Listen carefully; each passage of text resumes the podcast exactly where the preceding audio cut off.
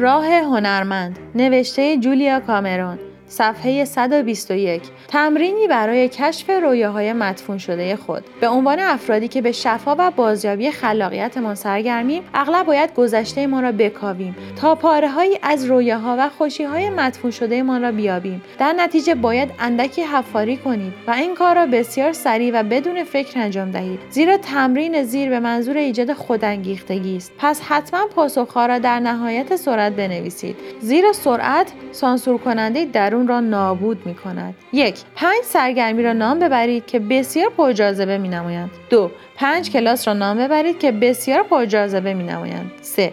پنج کار را نام ببرید که خودتان هرگز آنها را انجام نمی دهید اگرچه شادی بخش می نمایند. چهار. پنج مهارت را نام ببرید که احاطه بر آنها بسیار پرجاذبه می نمایند.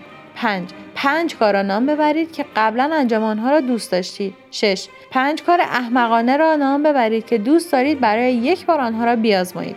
اکنون که احتمالاً پاره‌های گم شده وجودتان را گرد هم آورده اید، از زوایای گوناگون به مشکلات معینی خواهیم نگریست تا از ناخودآگاهتان اطلاعات بیشتری را درباره آنچه ممکن است آگاهانه مورد علاقه‌تان باشد بیرون بکشیم. تمرین زیر مطالب بسیاری را درباره خودتان به شما خواهد آموخت و همچنین فراغتی را برایتان ایجاد خواهد کرد تا بعضی از علایقی را که در تمرین پیش نام برده‌اید دنبال کنید.